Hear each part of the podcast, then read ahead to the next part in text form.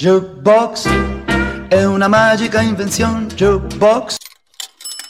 Benvenuti alla nuova puntata del mio podcast. Continuo a tornare indietro nel tempo per esplorare gli antichi meravigliosi legami fra architettura e teatro e oggi vi racconto proprio come nacquero i teatri e in particolare quello che probabilmente è l'edificio romano più famoso del mondo, il Colosseo. Da quando l'uomo comunica con parole, quindi da tempi remotissimi, ha avuto l'uso di drammatizzare, ossia di narrare vicende mitiche o buffe per celebrare eventi o per insegnare al popolo. In Grecia avevano luogo le processioni dionisiache, in cui le sacerdotesse narravano le imprese degli dei, sempre cantilenando, con musiche e strumenti. I greci si accorsero che sarebbe stato più funzionale raccogliere la gente in uno spazio apposito, che permettesse anche un ascolto migliore. Così inventarono i primi teatri. In greco significava luogo dove si guarda, che avevano forma di semicerchio, perché erano costruiti addossando le gradinate ai declivi delle acropoli, cosa molto comoda, visto che, trattando temi religiosi, questi drammi dovevano essere realizzati vicino ai templi.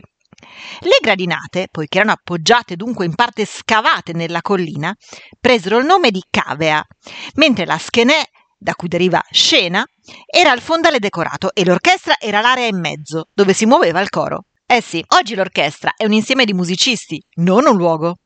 Certo, nelle lingue moderne è così, ma il verbo orcheomai, che voleva dire io danzo, era riferito all'azione mista di suonare strumenti come flauti, tamburi, nacchere, eccetera, più cantare le parti corali, più, appunto, ballare al ritmo di ciò che si stava suonando.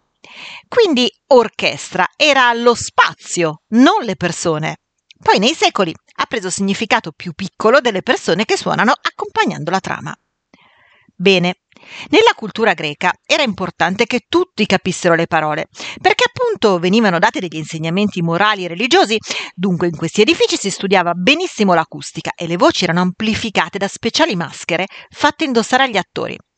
Mascherandosi oltretutto permettevano ad attori uomini di fare anche ruoli femminili, visto che le donne non poterono recitare per molti secoli. Vennero istituite persino delle gare per drammaturghi affinché fossero scritte opere sempre più belle e significative. Quando i romani si allargarono in Europa e anche oltre, conobbero ed amarono il teatro alla greca e ne costruirono molti in tutto l'impero, scrivendo anche tanti drammi e commedie in latino.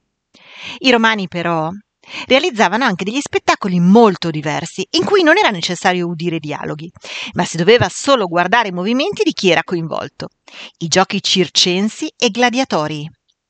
Dunque, non sarebbe più stato indispensabile che il pubblico stesse tutto di fronte a chi parlava, ma poteva stare tutti intorno. Così nacquero gli anfiteatri, da anfi, che vuol dire grande, intero o doppio, più teatro. La cavea era rotonda o ellittica e al centro c'era un pavimento di legno ricoperto di sabbia, dove avvenivano le gare, anche molto violente, con uomini e spesso anche bestie. La sabbia, in latino arena, da cui queste strutture presero il nome che hanno ancora oggi, serviva ad assorbire il sangue delle ferite e a fare da fondo al riempimento dell'acqua. Sì, perché gli anfiteatri potevano divenire gigantesche piscine, meravigliose, immagino, per ospitare battaglie navali, dette naumachie. Doveva essere una visione incredibile. Al di sotto dell'arena, di legno e sabbia, c'erano i magazzini delle armi e gli spogliatoi per i gladiatori, le gabbie per le bestie, eccetera. Queste bestie venivano catturate in massa nelle colonie più esotiche e crudelmente aizzate per lo spettacolo dove ne morivano a centinaia. L'anfiteatro più famoso è ovviamente il Colosseo, che non si sa perché si chiami così, forse perché è molto grande, o forse perché a fianco si dice possa esserci stata una colossale statua di Nerone. Il suo vero nome è Anfiteatro Flavio, perché voluto dalla famiglia degli imperatori Flavi. Esternamente è decorato con colonne doriche in basso, per essere precisi, vennero chiamate tuscaniche perché è una rivisitazione etrusca del dorico originale, poi ioniche al primo piano e corinzie al secondo. E in cima? In cima c'era un attico, ossia il piano più alto, decorato con lesene, che sono semicolonne decorative. Ma la cosa più geniale è che da questo attico partivano dei bastoni di legno su cui si issava un telo gigante per proteggere gli spettatori dalla pioggia o dal troppo sole. Come si chiamava? Velarium, perché fatto coi tessuti delle vele delle navi, molto resistenti al vento e agli sbalzi di temperatura. Ora, siccome questo velarium andava annodato e snodato in grande velocità, a seconda dei cambiamenti del meteo, i romani avevano scelto i migliori annodatori di vele a disposizione. E chi erano mai? Erano ovviamente marinai che, distaccati temporaneamente dall'esercito, lavoravano a terra, al Colosseo appunto per gestire il velarium e le battaglie navali di cui dicevamo prima. Vi do un altro dettaglio apparentemente un po' schifoso.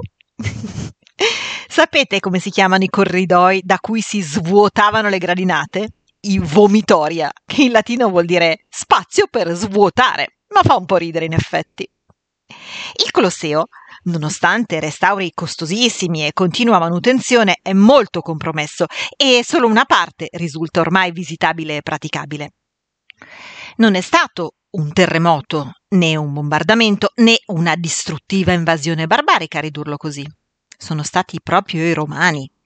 Nel Rinascimento, ma soprattutto nel Barocco, molte famiglie aristocratiche considerarono il Colosseo la propria personale cava di materiali e lo depredarono, portandone via muri, colonne, statue e bassorilievi.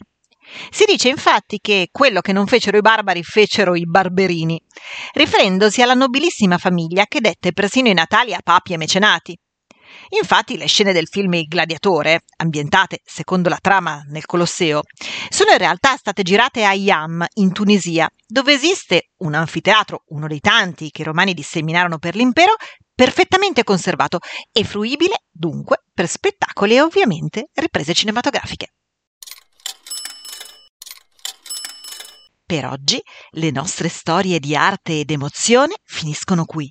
Ma se ti fa piacere sentirne una alla settimana, iscriviti come follower cliccando sulla piattaforma di audio che utilizzi. E mi raccomando, scrivimi le tue curiosità, ma soprattutto le tue richieste e dediche all'indirizzo arjubox.dirtidarti.gmail.com Jukebox si scrive con la J e la K, Jukebox. Comunque trovi il mio indirizzo anche nella visualizzazione della pagina introduttiva che presenta il podcast.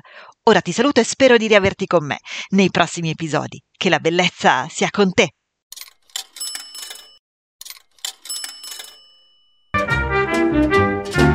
Jukebox è una magica invenzione. Jukebox